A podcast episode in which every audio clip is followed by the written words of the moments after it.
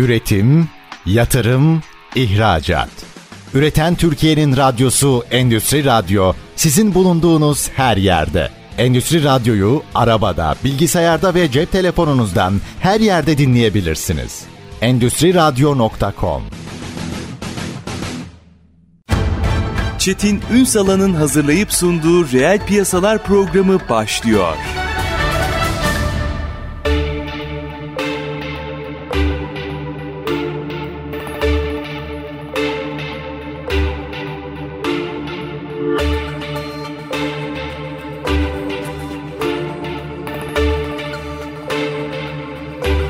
Reel piyasalardan merhabalar. Türkiye'nin gerçek gündeminde birlikteyiz efendim. Son dönemin en çok konuşulan konularından biri. Özellikle yeni ekonomiye geçişle birlikte her dönem önemliydi ama yeni ekonomiye geçişle birlikte bir kavram daha fazla hayatımıza girdi. Yetenek keşfetme, yetenek, yönetme, doğru insanı doğru yerde değerlendirme. Bu fiyatlandırma politikasından aslında insan kaynağının yönetimine kadar her aşamada önümüze çıkan sadece adalet duygusuyla değil, aynı zamanda şirketlerin elde edeceği verimlilik adına da son derece kritik başlıklardan biri haline geldi. Biz bunu konuşacağız bugün. İnsan kaynağını konuşacağız. Fox HR Genel Müdürü Ebru Baran bugün reel piyasaların konu. Sayın Baran hoş geldiniz efendim. Hoş bulduk.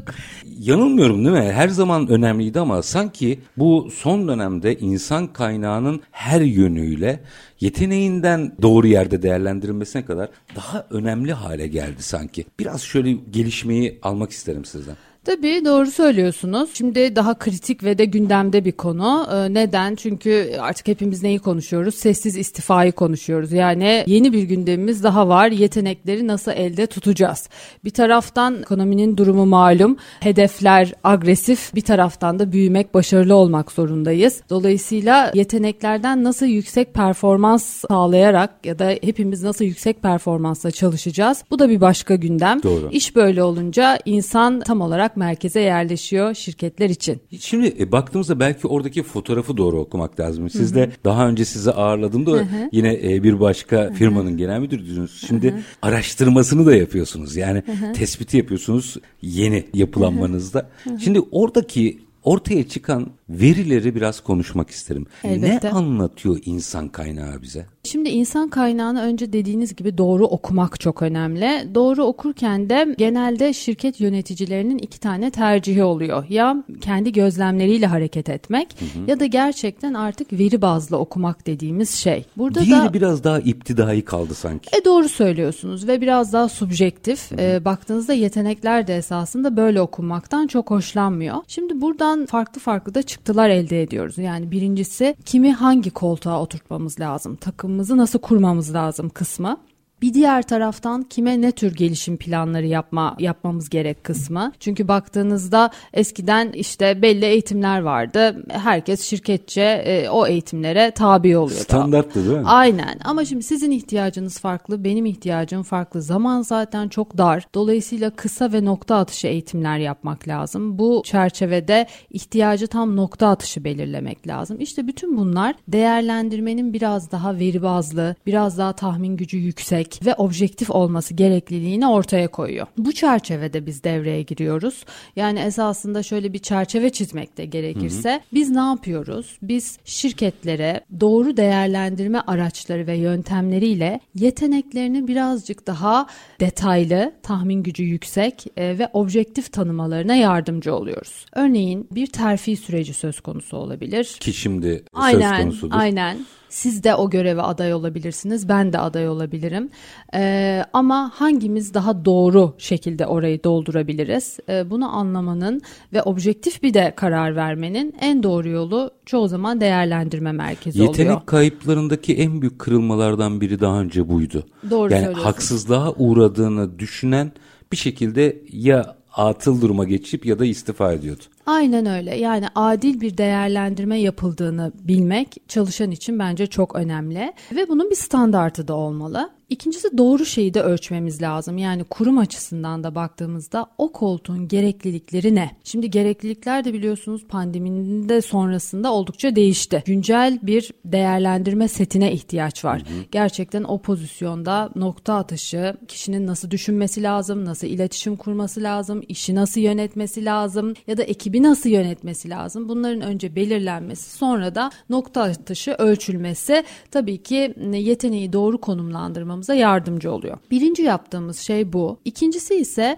buradan yola çıkarak nokta atışı gelişim planları yapabilme durumu. Şimdi bana deseniz ki Ebru senin iletişim becerini geliştirmemiz lazım. Kocaman bir başlık. Nereden başlayayım? Yaşım 41. Bu çok e, şey zorlu. Ama bana deseniz ki Ebru iletişim kurarken biraz daha soru sorabilirsin.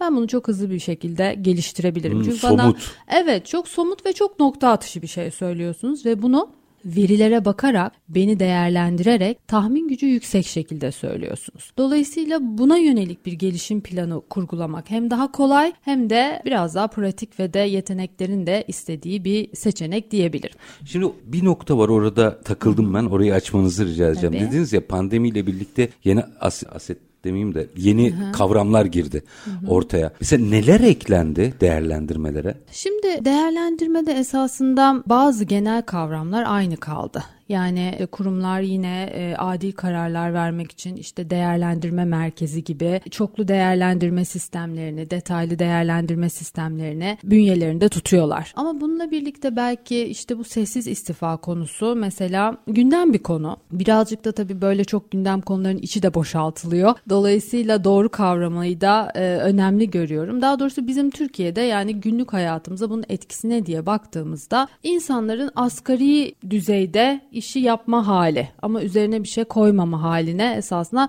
sessiz istifa ediyoruz. Bu çerçevede rolantide çalışmak yani. Evet, Aslında evet, Türkçesi, rolantide. Yani bildiğimiz Türkçesi değil mi? Evet, bildiğimiz anlamı evet. rolantide yapacağı kadarını yapmak. Evet, evet. Dolayısıyla buna yönelik tabii ki herkes fikirler yürütüyor, bir şeyler söylüyor. Bu yeni bir kavram ve de buna yönelik e, tabii ki yapılan e, şeyler var. Onun dışında tabii hibrit çalışma artık hayatımızın merkezinde ve de bunu yaşar yaşarken de daha iyi nasıl yapabiliriz kısmı gündemde oluyor. Çünkü birçok şeyi de yaşarken öğreniyoruz. E, çünkü artık pandemi bitti ve de birçok kurum belli dönemde kurumda e, ya da kişiler bazen istedikleri zaman gidiyorlar şeklinde. Her kurum kendi modelini ortaya koyuyor. Bunlar bence en öne çıkan şu anda kavramlar diyebilirim. Şimdi orada birkaç noktayı açmakta fayda var. Yani e, tespit ve senaryolara geleceğim. Onlar önemli ama mesela eskiden işler daha kolaydı. Yani işte orada iş güvenliği eğitimi verilmesi gerekiyorsa iş güvenliği eğitimi verilirdi. Veya pazarlama eğitimi verilmesi gerekiyor.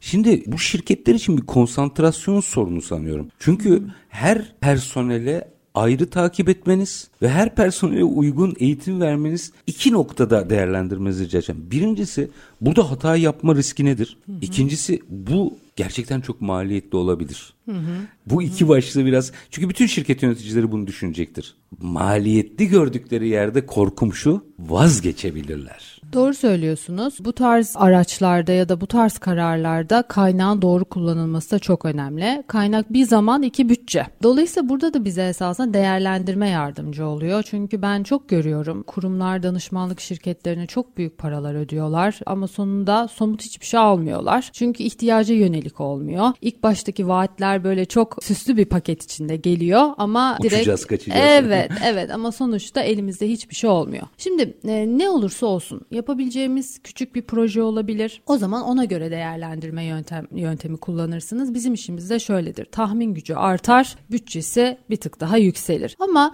genelde düşünün yani hem Türkiye'de hem uluslararası ölçekte değerlendirme çok kullanılıyor. Kullanılmasının sebebi de sonrasında uzun vadeli düşündüğünüzde harcadığınız parayı ya da zamanı çok kısa sürede geri alabiliyorsunuz. Çünkü yanlış koltuğa yanlış kişiyi oturttuğunuz zaman zaten bunun maliyeti çok daha yüksek oluyor. Nefis bam noktası bir yere geldiniz. Çünkü bence kritik nokta bu. Hı hı. Yani bir şeyi harcama ile yatırım arasında farka neden olan sonucu. Aynen öyle. Yani düşünün e, bir aile şirketimiz var. Baba yönetiyor olsun firmayı ve de üç tane de oğlu olsun. Şimdi Anne yönetiyor olsun. Hep baba Anne. yönetiyor.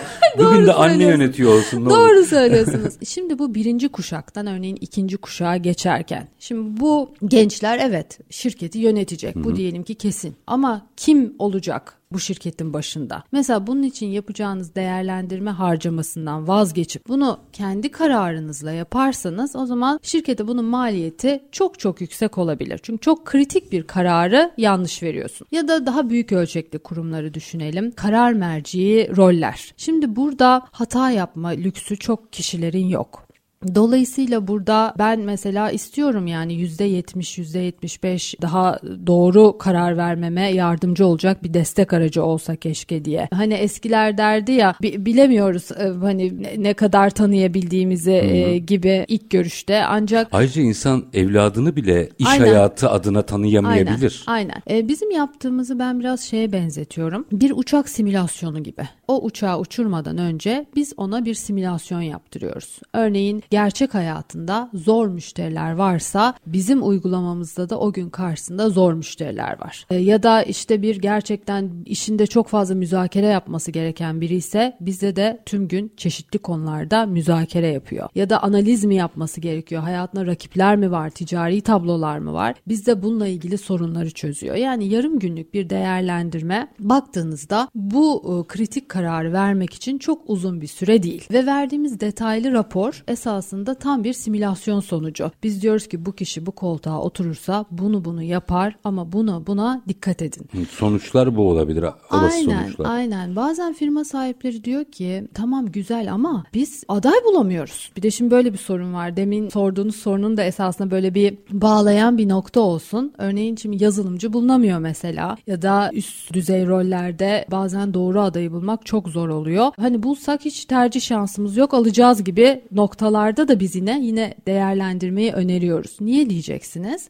Ne olursa olsun kurumumuza kattığımız kişiyi tanımamız lazım. Yani riskler neler? Benim çok iyi bir teknik bilgim olabilir. İş bilgimle şu anda bu koltuğu tam olarak dolduruyorumdur. Ama şunu da benle ilgili bilmeniz iyi olabilir. Ebru'ya bir ekip bağlarsanız burada örneğin ekipte mutsuzluklar olabilir. Çünkü motive etmeyi ya da geliştirmeyi bilmiyor olabilirim. Ama siz beni alırken, işe alırken bunu bilirseniz hatta bana da söylerseniz bu nokta atışı geliştirmek mümkün olabilir. Ya da bu devamlı sizin takip ve kontrol edeceğiniz bir konu olabilir. Yani ben her şeyi bilerek, ölçerek karar vermenin iş hayatında çok artı getireceğine ve kaynakları da uzun vadede tasarruflu kullanmaya fayda sağlayacağını düşünen biriyim. Minik bir araya gideceğim.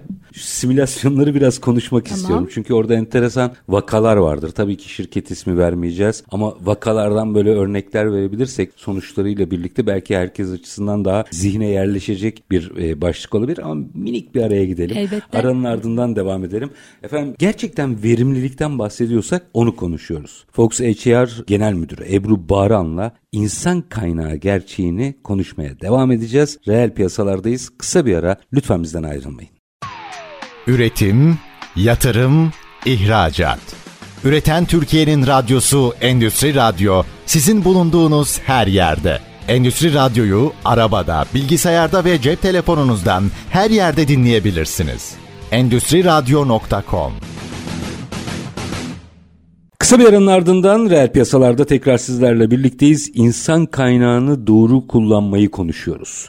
İster yakası ne olursa olsun aslında bu. Öyle bakmak lazım. Hep genellikle böyle şeyleri konuştuğumuzda üst düzey yöneticiler gibi algılanıyor ama birazdan açacağım. Bir ustayı usta başını bile doğru noktada kullanmak adına çok önemli kriterlerden, ölçümlerden bahsediyoruz. Konuğumuz Fox HR Genel Müdürü Ebru Baran. Bir örnek verelim. Buradan da hepsine selam olsun Tamer Levent başta olmak üzere. Camdaki Kız diye bir dizi var. Dizinin detayı herkesi kendi ilgi alanı ama orada bir şirket var. Bir baba, ben anne demiştim ama orada baba yani yapacak bir şey yok. Bir baba ve üç çocuk. Orada enteresan aslında herkes bu gözle bas, baksa birçok fotoğrafı görebilecek ama şirketin yönetim kademesinde ön plana çıkmak için bir mücadele var. Tam da bu konuya bağlayacağım. Öyle bir fotoğraf var ki üç kardeş de şirketin bir numarası baba zaman zaman bırakayım mı bırakmayayım mı oyunu oynuyor. Bir numarasında kendisinin hak sahibi olduğunu hak ettiğini düşünüyor. Babanın üçüne de bırakmaya niyeti yok. Şimdi hadi bu bir vaka olsun. Ne yapmak lazım mesela böyle bir durumda? Şimdi esasında bu durumda çok babalar var. Çünkü babanın orada iki tane sorunu oluyor. Yani dizin detayını bilmemekle birlikte anlattığınız durum Türkiye'de çok yaşanan bir durum. Baba iki şeyi de korumak zorunda. Bir yıllarca emek verdiği şirketine, ikincisi aile dinamiklerini, aile huzurunu. Şimdi bu birazcık bıçak sırtı bir konu. Çok. Dolayısıyla babanın ilk yapması gereken tabii ki objektif olmak. Çocuklarıyla aradaki ilişkileri de yönetmek anlamında araya objektif bir değerlendirme yöntemi koyup bir kere sonucu görmeli. Kim o koltuğa gelirse ne yapar, ne yapmaz. Burada bir risk fırsat de- dengesiyle karar vermek önemli. Biz burada tam olarak işte bu konumdaki babalara çocukları için bir gelişim planı da yapıyoruz. Yani bazen mesela tek çocuk da olabilir. Buradaki baba şanslıymış. Üç çocuk var. Seçenek fazla. evet. Şimdi bazen bir çocuk olabiliyor ya da üç çocuk da oluyor ama doğru kişi olmuyor. O zaman babaya diyoruz ki dışarıdan bir profesyonel ya da evet bu çocuklardan en yakın aday bu olabilir. Bir de bizim sonuç olarak verdiğimiz değerlendirme sonuçları bir karara destek aracı. Bunu besleyecek başka bilgilerle birlikte de değerlendirmesini sağlıyoruz. Babanın diyelim ya da şirket sahibinin diyelim. Dolayısıyla bu çerçevede o kararı birazcık daha ileri götürüp uzun vadede oturursa ne yaparı çok net bir film gibi babaya gösteriyoruz. Buradan bir sürü seçenek çıkabiliyor. Sonuç böyle olduğunda hem doğru bir karar vermiş oluyoruz hem de bir taraftan bunun anlatma meselesi var. Çocukların bunu kabul etmesi ya da işi birazcık daha geniş ölçekte bakalım. Çoğu zaman bir yönetim grubunun bunu kabul etmesi. Yani bir şirketiniz var, size bağlı 10 tane üst düzey yöneticiniz var. Bu kişilerle ilgili bir karar verdiğinizde niye ben değilim sorusunun çok net, elle tutulur cevabı olmalı. Bunu da biz açıklıyoruz. Yani bizim bir saatlik geri bildirimlerimiz ve çok kapsamlı raporlarımız var. Başka verilerle de bir araya koyarak esasında biz kişilerin potansiyelini anlatmaya çalışıyoruz. Yani Ebru ne yapabilir? Ne yapamaz o koltukta. Bir de bir işin performans kısmı var. E, bunu da bence kapının dışında bırakmamak lazım. Çünkü düşünün ki işinizde çok iyisiniz. Yani örneğin siz yaptığınız işi kaç senedir yapıyorsunuz. İşin duayenlerinden birisiniz. Şimdi her işi böyle yapan insanlar var. Biz buna da performans diyoruz. Bu ikisini birlikte değerlendirip verilen kararlar her zaman için daha elle tutulur, daha kabul edilebilir kararlar. Bir de bir yaştan sonra yani profesyonel hayatta karne gibi sonuçlar iyi algılanmıyor. Yani değerlendirmenin yüzü biraz soğuk. Şimdi bu kadar iyi sonuçları var ama ben hep bizim işi sağlıkla çok benzetirim Çetin Teşhis Bey. zordur evet. değil mi? Mesela biz Teşhisi her- anlatmak zordur. Aynen. Şimdi her yıl check-up'a gideceksek hani check-up'a giderken hani o gün böyle içimizde böyle karnımızda biraz kelebekler uçar. şey hani çıkar bu, bu çıkmaz sene acaba hani, hani yedik içtik bütün sene sonuç ne olacak acaba diye. Ama sonuç olarak o check-up sonucunda biz doğru aksiyonlar alabiliriz. Bizim işte böyle. Ama anlatırken dilimiz gelişim odaklıdır. Yani biz belki benim Fox HR'ı kurmamdaki en büyük motivasyon da bu oldu. Bizim mutlaka dilimizde tünelin ucunda bir ışık olduğunu göstermek vardır. Yani Burada şunu demek istemiyorum. Kişilere böyle pohpohlayarak anlattığımız, hep olumlu yönlerini anlattığımız bir durum yok. Gerçek neyse onu söyleriz. Sadece deriz ki sizin özgün özelliğiniz bu. Şimdi böyle insan kaynaklarında bazı ağdalı laflar vardır vesaire. Bizim daha yalın bir dilimiz var ve ben hani böyle olunması da gerektiğini düşünüyorum. Şirket yöneticileri için de bu e, geçerli kişinin gerçekten neyi yaptığını onun imza davranışlarıyla anlatmak lazım. Bir sürü yönetici giriyor hayatımıza değil mi? Bazıları bizi etkiliyor, bazıları etkilemiyor. Ama mesela hepsi birbirine benziyor mu? Benzemiyor. Bazısının güven vermesi hoşumuza gidiyor, hayran oluyoruz. Bazısının ilham vermesi, yine. bazısının detaycılığı ama hani iş odaklı olması. Biz diyoruz ki sizin liderliğinizde öne çıkan, sizi siz yapan unsurlar bunlar. Bunları koruyun. Çoğu iş profesyoneli Çetin Bey sanılanın aksine Türkiye'de neyi iyi yaptığını nokta atışı bilmiyor. Yani mesela çok kendine güvenen birisi de olabilir. Genel olarak güvenir. Ama içten içe neyi iyi yaptığı konusunda şüpheleri vardır.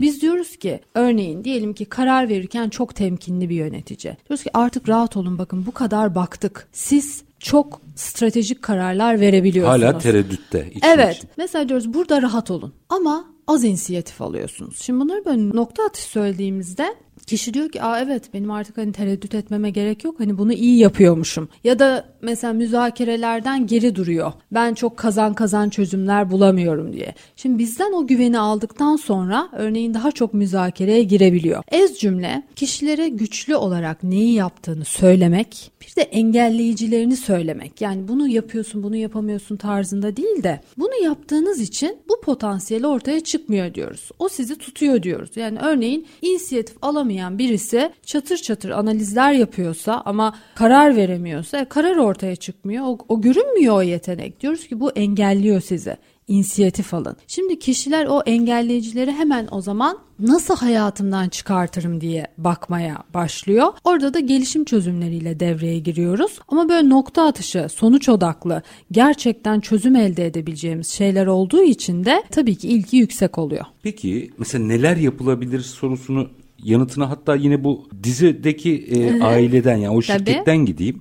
Tabii bunu ben subjektif olarak söylüyorum. Bu ölçülmesi gereken bir şey ama gördüğüm kadarıyla. Şimdi mesela Hı-hı. üç şey kardeşinde özellikleri var. Şimdi sizin Hı-hı. önünüze böyle bir fotoğraf gelse mesela Hı-hı. şirketin ne tavsiye edersiniz diye merak ettiğim için soruyorum. Hı-hı. Kız olan çok bilgili, çok iyi bir iş insanı Hı-hı. ama hırsı gözünü karartabiliyor. Olanlardan bir tanesi biraz uçarı, hı hı. atılgan ama cahil cesareti var. Hı hı. Ama fırsat verilirse bir şeyler hı hı. yapabiliyor. Hı hı. Diğeri sessiz güç, hı hı. çok bilgili, parayı iyi yönetiyor hı hı. ama iletişimi sorunlu. Hı hı. Analizi geldi üç hı hı. E, çocuğun da önüne hı hı. babanın. Hı hı.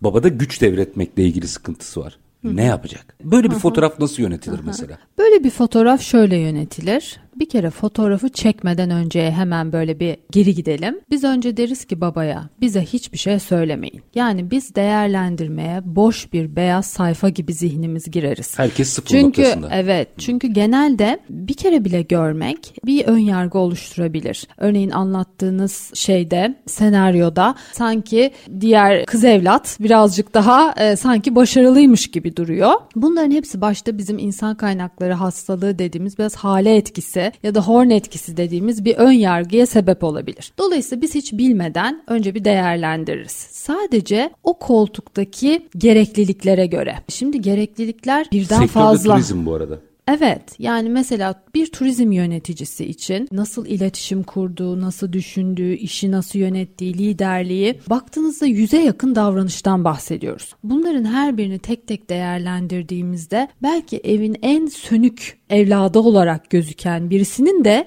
iyi yapabildiği şeyler orada nokta atışı ortaya çıkar. Yani deriz ki evet çok kritik kararları alamayabilir ya da evet biraz konfor alanından çıkmayan biri. Ama bir dakika bu kişinin de örneğin çok insan odaklı bir liderlik tarzı var. Hmm. Ya da ilişki yönetiminde ilişkileri çok iyi başlatabiliyor, kilit kişileri görebiliyor ya da bir çevre edinmek konusunda ya da organizasyonu tanıtmak konusunda yapabilecekleri var gibi şeyler söyleyebiliriz. Dolayısıyla biz önce bunları bir değerlendiriyoruz. Sonuç detaylı önümüze geliyor. Sonuçta genellemeler yok. Oysa ki babanın ilk fotoğrafı yani bizi tanımadan önceki fotoğrafı ne? Daha genel algılar. Bu çocuktan işte tabir caizse adam olmaz. Bu benim işte akıllı, düzenli, planlı kızım. İşte diğeri ise daha içe dönük vesaire gibi. İşte biz onu detaylandırıyoruz ve de onu direkt konumluyoruz. Diyoruz ki şirketin bu tarz sorumluluklarını bu kişi iyi yapabilir, bu kişi burada iyi olur. Ya da bazen eldeki şeyler daha az uyumluysa ya da %60'a yakın bir uyum varsa o zaman diyoruz ki dışarıdan da şöyle profesyonellerle kurumunuzu desteklemeniz lazım. Bir de biz babaya şunu diyoruz. Şu kişiyi şu konuda daha çok takip edin.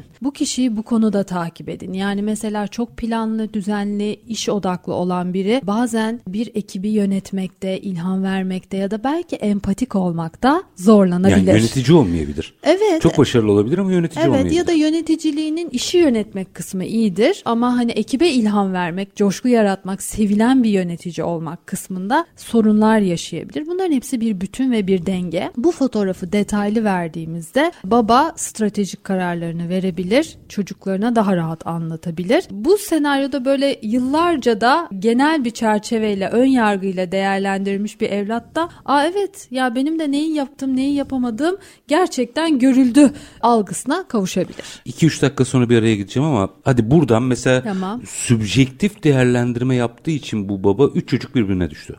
Evet. hikayede. Bir şeyi burada soracağım. Şimdi yeni ekonomi modelinde tek tip liderlik yok. Mesela şirketler böyle bir fotoğraf içerisindeyse bir üst yönetim gibi bir konsensus gibi modeller geliştirebilir mi? Bu tip önerilerle de gidiyor musunuz mesela? Gidiyoruz. Biz bazen bir şirkete girdiğimizde önce şu sorunun cevabını arıyoruz. Her pozisyondan ne bekleniyor? Yani bizim önce neyi değerlendireceğiz? Yani dart tahtasına koyduğumuz, değerlendireceğimiz kriterler ne olacak? Neyi ölçmeliyiz? Neyi ölçmeliyizin arka planında da şirketin strateji ve hedefleri yatıyor baktığınızda ona göre. Yani siz derseniz ki biz de şirket olarak genişleyeceğiz. işte belki uluslararası pazarlara açılacağız. Ben dönerim yönetici değerlendirmesi yapacaksam oraya stratejik bakış açısı koyar. Daha bütünsel düşünen, daha vizyoner kişiler var mı sorusunun cevabını ararım. Çünkü buna ihtiyaç olacak gibi. Önce o ihtiyaç kriterleri belirleriz ve şirketin değerlerini vesaire e, bu hani ana nasıl diyelim unsurlarını bir anayasa gibi önce bunu oluştururuz. Daha sonrasında bunu içerideki kaynağın ne kadar karşıladığını anlamaya çalışırız. İlk yaptığımız şey genellikle bu olur. Bu kritik bir konu. Şimdi bir girizgah yapalım aranın ardından Tamam. açalım istiyorum. Şimdi eğer bu bir aile ise ve günün sonunda aslında herkes birbiriyle kardeş, baba e, ya da anne, e, kız olursa kurtarırı hala var. Çünkü insanlar bu aşamalarda hassas davranıyorlar. Bir tık alta ineceğim şimdi. Asıl iş personele geldiğinde çok daha fütursuzlaşılabiliyor. Umursama kişiye göre değişiyor. Aslında oraya nasıl konsantre olmalılar iki cümle alayım araya gideyim nasıl yönetmelileri sonra alacağım.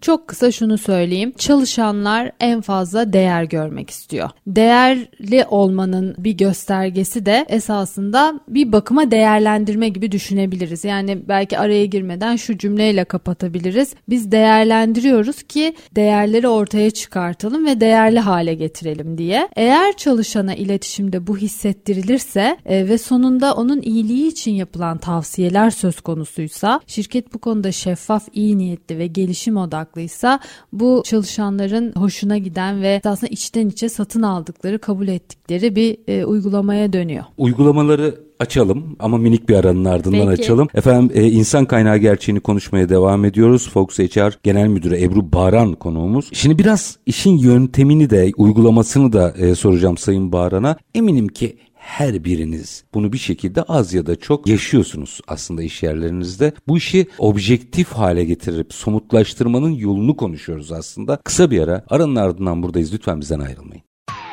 Üretim, yatırım, ihracat. Üreten Türkiye'nin radyosu Endüstri Radyo sizin bulunduğunuz her yerde. Endüstri Radyo'yu arabada, bilgisayarda ve cep telefonunuzdan her yerde dinleyebilirsiniz. Endüstri Radyo.com Kısa bir aranın ardından reel piyasalarda birlikteliğimiz devam ediyor. Konuğumuz Fox HR Genel Müdürü Ebru Bağıran. İnsan kaynağını konuşuyoruz. Şimdi bir önceki örnekte işler biraz daha hem duygusal olarak zor ama biraz daha kolaydı. Günün sonunda herkesin birbiriyle kan bağı var. Yani et tırnaktan ayrılmaz. Kavga olur, gürültü olur bir şekilde birleşilir.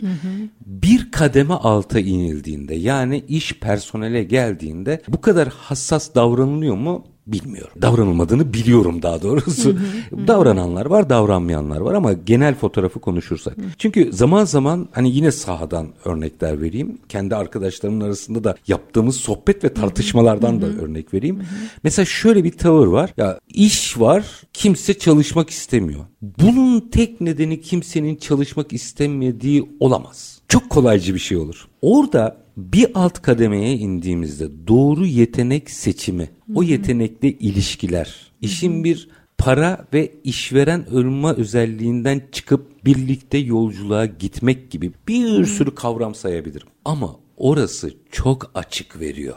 Orayı ne yapacağız? Doğru söylüyorsunuz. Yani bazen böyle bir de benim de dikkatimi çeken sizinkine ek olsun şöyle bir şey oluyor. Çok süslü İK politikaları oluyor şirketin. İşte bazı şeyler görünürde vitrinde çok iyi ama ana unsurlara baktığınızda çalışanlarla iletişim, yöneticilerin yaklaşımları, en basit yani saygı unsurları bile çoğu zaman şirketin içinde olmayabiliyor. Ya da uzun çalışma saatleri ya da ekonomik olarak değerlendirildiğinde kendi sektörü içerisinde kabul edilemez maaşlar gibi durumlar çoğu zaman özellikle ilk kademe çalışanlar için önemli sorunlar. Yani benim için en önemli unsur yani gördüğüm daha doğrusu işte kapatırken de söylediğimiz ilk kısımda çalışan artık değerli olmak, değerli değerli hissedilmek istiyor ve pandemiden sonra bu tabii daha duyarlı olduğumuz bir konu oldu. Şimdi yani sosyal kimse medyada kimseye bir şey vermiyor. Aslında birlikte bir yolculuk var. Aynen tabii ki birimiz emeğimizi veriyoruz, birimiz kadar... maaşı veren taraf. Ee, şimdi burada gerçek bir duygusal bağ kurulduğunda esasında o sessiz istifa denen şey e, önleniyor. Yani eskiden işte biz sonuç olarak işvereniz, iş e, bu şekilde yapılacak, edilecek gibi daha farklı bir iletişimde olabiliyordu kurumlarda. Yöneticilerin bazı kabul edilemez tavırları daha kabul e, edilmek zorunda olabiliyordu. Ama artık özellikle yeni nesilde bu daha ince bir çizgi. Yani kendime yaptıracaklarım ya da yaptıramayacaklarım var diyor gençler. Dolayısıyla bu noktada yönetici tutumları çok kritik. Bir taraftan ve yönetici da, seçimleri de tabii. Tabii ki yani yönetici işte bazen iyi satış yapan, e, şirketi e, belki ticari anlamda iyi bir yere getiren bir yönetici olabiliyor ama öbür tarafta çalışanı kırıp geçiriyor. Daha önce işveren yani işin başındaki belki genel müdürü ya da CEO e, diyordu ki ama işte işler yürüyor Şimdi işin rengi değişti. E, yetenekleri tutamayan bir yöneticinin diğer tarafı iyi yapmasının çok da bir haber değeri kalmıyor. Çünkü tek başınıza neyi yapabilirsiniz? Yani ekibi bir şekilde yüksek performansla çalışmanın artık formülü gerçekten çalışana değer vermek. Değer vermenin de somut alt başlıkları var. Yani onu doldurmak zorundayız. Bir tabii ki kişiye verilmesi gereken e, düzgün çalışma imkanları ki bunu zaten konu etmeye gerek yok. Belki bir trend trendten bahsedebilirim e, ya da bizden çok talep edilen de bir noktaya geldi. Bize şu soruluyor. Tamam kişinin potansiyeli bu. Çalışanımız böyle bir profil. Peki biz bu çalışanımızı nasıl işte daha verimli tutabiliriz? E, nasıl kazanabiliriz? Yani bu potansiyeli nasıl ortaya çıkarabiliriz? Can alıcı nokta burası zaten. Çünkü biz diyoruz ki bu kişi bunu yapabilir. Ama yapması için bir çiçeği uygun yere koymak gibi doğru suyu, doğru güneşi vermek lazım. Biz de orada kişinin ana motivasyon unsurlarını, ana kültürel uyum tercihlerini ya da değerlerini söylüyoruz. Daha somutlaştırayım. Mesela benim için motivasyon unsuru çalışırken rekabet ihtiyacı olabilir. Yani diyelim ki yarışacak kimse yok. Yani yarışmak belki kötü bir tabir ama işte diyelim ki arkadaşımdan öğrenme fırsatım yok. Yeteri kadar değişen proje yok. İş çok monoton. Hani böyle git gel her şey aynı dediğimiz noktada. Mesela bu beni boğabilir ve de işten uzaklaştırabilir. Biz bunu kuruma önceden söylüyoruz. Diyoruz ki Ebru'nun bam teli budur. Mesela böyle olursa sessiz istifaya biraz daha yaklaşabilir. Hmm. Orada ne yapacaksın? O, o farklılıklar zaman, mı yaratmak O zaman gerekiyor? diyor ki işin sahibi e, tamam diyor. Demek ki Ebru'ya değişen projeler verip öğrenme ortamı yaratmam lazım. Hmm, Öğrenecek bir şey olmadığı durumda Ebru solar. Şimdi bu başka biri için ekonomik statü ihtiyacı olabilir. O zaman da bileceğiz ki şimdi mesela bizi dinleyen herkes diyebilir ki herkes için tabii ki işte maaş birinci ikinci plandadır. Öyle değil Öyle esasında. Değil. Öyle değil. Yani eğer %10 fazlasına rakibe gidiyorsanız bu o işten memnun olmadığınızın bir göstergesidir çalışan bağlılığı için. Normalde öyle olmaması gerekir ama yine bazı insanlar için ekonomik statü ihtiyacı daha büyük bir motivatördür. Bazısı için güvenlik ihtiyacı önemlidir. Yani şunu bilmek ister. Çok iş çok yüksek almayayım ya da mesela daha iyi bir iş teklifi alır örneğin ama der ki orada ne olacağı belli değil. Hani belki 3 ay sonra işten çıkabilirim. Biz buna kendi dilimizde diyoruz güvenlik ihtiyacı. Yani şirkette kendini güvende hissetme. İşte bu bazısı için sevgi ve bağlanma ihtiyacı olabilir. Örneğin anlaşabildiğim bir takım içerisinde olma hali Bazısı da der ki ya ben işimi yapayım geleyim kimseyle de o kadar anlaşmam gerekmez. Bakın yani şu iki dakikalık konuşmada bile ne kadar farklı motivatörlerden bahsettik. Biz bunları kuruma söylüyoruz. Ve kişinin değerlerinden de bahsediyoruz. Diyoruz ki mesela bu kişi için özgürlük çok büyük bir değer. Dolayısıyla alanının korunmasını istiyor. Diyor ki iş sahibi peki ne yapayım? O zaman mesela diyoruz ki şirketin %80'inde bu baskın bir durumsa siz diyoruz hibrit çalışmayı böyle konumlandırın. Bazen bunun tersi olabiliyor. Kişiler daha yönlendirilmek, daha ait olmak, daha bir arada çalışmak isteyebiliyor. O zaman da diyoruz ki bireysel tercihler bu yönde. Siz hibrit çalışmayı böyle konumlandırın. Bakın burada bile nasıl değerlendirmeden yola çıkıyoruz. Yani ben bir iş sahibi olarak diyebilirim ki diyelim ki 300 kişilik bir şirketim var. Evet herkes hibrite geçiyor ben de hibrite geçeyim. Ama bir başka yönetici bunu şöyle yapabilir. Önce içeride bunun analizini yapar ve sonra der ki benim çalışanlarımın eğilimi böyle. Dolayısıyla hibrit çalışmayı biz böyle uyguluyoruz. Şimdi bu durumda kişi birazcık daha kuruma bağlanabiliyor. Yani çalışanlarla ilgili belki bir 5 sene önce biz bu konuşmayı sizle yapıyor olsak daha işveren tarafından konuşup daha nasıl adayları doğru seçebiliriz konuşurken bakın şimdi ikimiz de şunlardan bahsediyoruz. Çalışanı nasıl bulunduğu yerde seçtikten sonra tutabiliriz ve onun o potansiyelini nasıl ortaya çıkarmasını sağlayabiliriz. E, ne kadar güzel bir söz. Zorla güzellik olmaz. Doğru. Bence sessiz istifanın en böyle şeyi hani e, açıklanabilir tarafı bu. Zorla güzellik olmayacağı için gerçekten insanları işe bağlayacak kendilerine özgü unsurları iş sahiplerinin çok iyi bulup buna göre insan kaynakları stratejileri geliştirmesi gerektiğine inanıyorum. Bütün bunları aslında hani somut verilerle gidiyor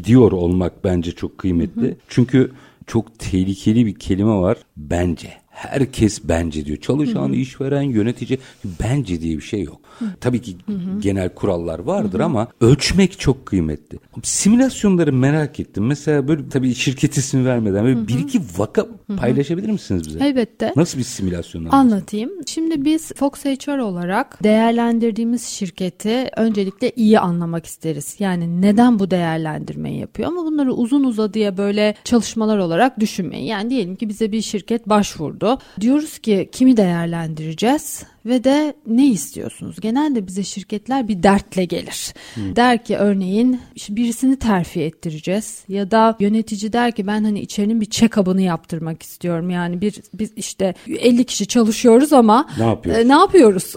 yani nasıl daha iyi olabiliriz? Nerede eksiyiz, nerede değiliz gibi. Bu birazcık daha analizci yöneticilerin gelme sebebi oluyor ya da ortada bir sorun oluyor. Biz sorunu dinliyoruz ve değerlendirme aracına ve yöntemine karar veriyoruz. Eğer bir yönetici değerlendireceksek daha çok kullandığımız yöntemin adı değerlendirme merkezi. Bu yarım gün süren e, ya da uzun yarım gün süren bir uygulama. Online ya da yüz yüze yapılabilir. İçerisinde farklı farklı yöntemler var. Yani şimdi gözümüzde canlandırmak gerekirse. Diyelim ki bir ilaç şirketinde bir satış müdürünü değerlendireceksek bizim senaryolarımızda bir satış müdürünün bir ilaç sektöründe karşısına gelebilecek olan sorunlar vardır. Ama tam da şirkette yaşadığı gibi yapmayız ki konfor alanından biraz çıkartabilelim diye. Yani hani biz MR'a girerken böyle bize bir pembe su içiriyorlar ya. bizim pembe suyumuz iş baskısı, zaman baskısı ve kişiyi konfor alanından çıkarmak ki o yetkinlik daha organik haliyle gözükebilsin. Hepimiz alıştığımız yerde daha rahatız Tabii. çünkü. Ve de günün ilk başında kişiye bir sunum analizi yaptırırız. Bu şu demek, daha doğrusu şirket sunumu da diyebiliriz buna. Bir satış müdürünün şirkette karşılaşabileceği sorunlar vardır burada. Burada mesela bazı ticari tablolar verebiliriz, rakipler verebiliriz. Çünkü ilaç şirketi, e, ilaç sektörü örneğin dinamik bir sektör, mutlaka rakipler var. Müşteri sorunları var. Burada biraz stratejisine, analizine dair mercek tuttuğumuz e, bir vaka olarak düşünün. Önce kendisi çalışır çalışır bunu 40-50 dakika. Daha sonra da danışmanımıza ilk aktarımını yapar sözlü şekilde bir yarım saat kadar. Daha sonra bir kahve arası ve de ajandamdaki işler diye bir başka yöntemimiz var. Mesela burada da karşısına bir outlook açılır. Aynı iş hayatında olduğu gibi ve bir anda pat pat pat 8-9 tane mail düşer önüne ve her mailde bir sorun, bir istek var. Simüle mail. Aynen aynen. İşte bir müşteriden gelen bir şikayet maili, bir karar vermesi gereken bir tedarikçi vesaire gibi. Ve de deriz ki süreniz bu. Hadi mailleri cevaplayın. Biz bu sırada şunu görürüz. Nasıl önceliklendirme yapıyor? O maillere nasıl cevaplar veriyor? Burada iletişimi de görürsünüz, müşteriyi de görürsünüz. Ee, her şey çok e, kendi halinde e, akar. Buradan da kanıtlar elde ederiz. Sonra günün sonunda iki farklı rol oyunu yaparız. Rol oyunu diyorum ama rolü yapan biz danışmanlar. Mesela birinde karşınıza e, zorlu bir çalışan olarak gelebilirim. İşte itirazcı, birazcık daha belki düşük performanslı ama Sorun. performansında düşmesinin sebepleri olan çok da kaybedemeyeceğiniz örneğin. Deriz ki bu çalışanla durum bu. Şimdi karşınızda çalışan hadi 20 dakika bir görüşme yapın. Bir başka uygulamada e, bir eşdeğer rolünde bir arkadaşıyla belki bir müzakere etmesini isteyebiliriz. E, bu uygulamaların hepsinde kişi kendini olduğundan daha farklı gösteremez. Çünkü e, o kadar e, işler canlı ve e, hızlı gidiyor ki yani ben şimdi bu Drama programa yapıyorsunuz yani aslında. Evet bu programa çalışayım desem çalışabilir miyim? Sizin ne soracağınızı bilmiyorum. Her şey akışta şu anda ne aklıma gelirse onu söylüyorum. İşte bizim e, uygulamalarda aynı böyledir. Dolayısıyla biz kişiyi gerçek haliyle yakalayabiliriz. Peki bunun alternatifi ne? Ben kişiyle mülakat yapabilirim. Ben kişiyle e, yöneticinin görüşüyle hareket edebilirim. Ama işte o zaman sizin dediğiniz kelimeye geliyoruz. Bence. Ve bence olduğu zaman tahmin gücü düşüyor. Çünkü ben öbür türlü diyebiliyorum ki Mesela kişi kendini anlatırken diyebilir ki müşteriler benim için çok önemlidir. Ben çok müşteri odaklıyım. Yöneticisi de der ki ya ben Ebru'yu görüyorum gerçekten hani e, müşterilerle bir sorunu yok. Ama yönetici belki iyi ölçemiyor. E, ya da orada e, bazı anlaşılmayan şeyler var. Biz gerçekten simülasyonlarda karşısına bir müşteri olarak çıkıyoruz ya da müşteri sorunları veriyoruz. Aynı davranışı birden fazla yöntemde defalarca bakıyoruz. Yani müşteri tutumuyla ilgili hata yapma şansımız çok az oluyor. Sapmalar az oluyor değil mi? Oldukça az. Kıymetli bir şeyden bahsediyorsunuz. Bir de bu e, tip objektif sonuçlar, bilimsel sonuçlar kimseyi kırmaz. İşin o yönetilme boyutu da var. E, kimse kendi bir haksızlık yapıldığını da düşünmez. En azından o anda düşünse bile sonrasında der ki ya. yani Kanıtları görünce bilim düşünmez. bunu e, Evet. söylüyor. Süren bitti ama son bir cümle alacağım. Bütün bu fotoğraf içerisinde ilk hangi ezberimizi bozmalıyız? Valla ben e, kişiyi gözünden tanırım gibi ezberleri artık bozmamız lazım herhalde. e, değerlendirmeye olan e, inancı birazcık daha kuvvetlendirmek fayda sağlayabilir. Çünkü zaten yeni ekonomide bize Evet. bunu söylüyor.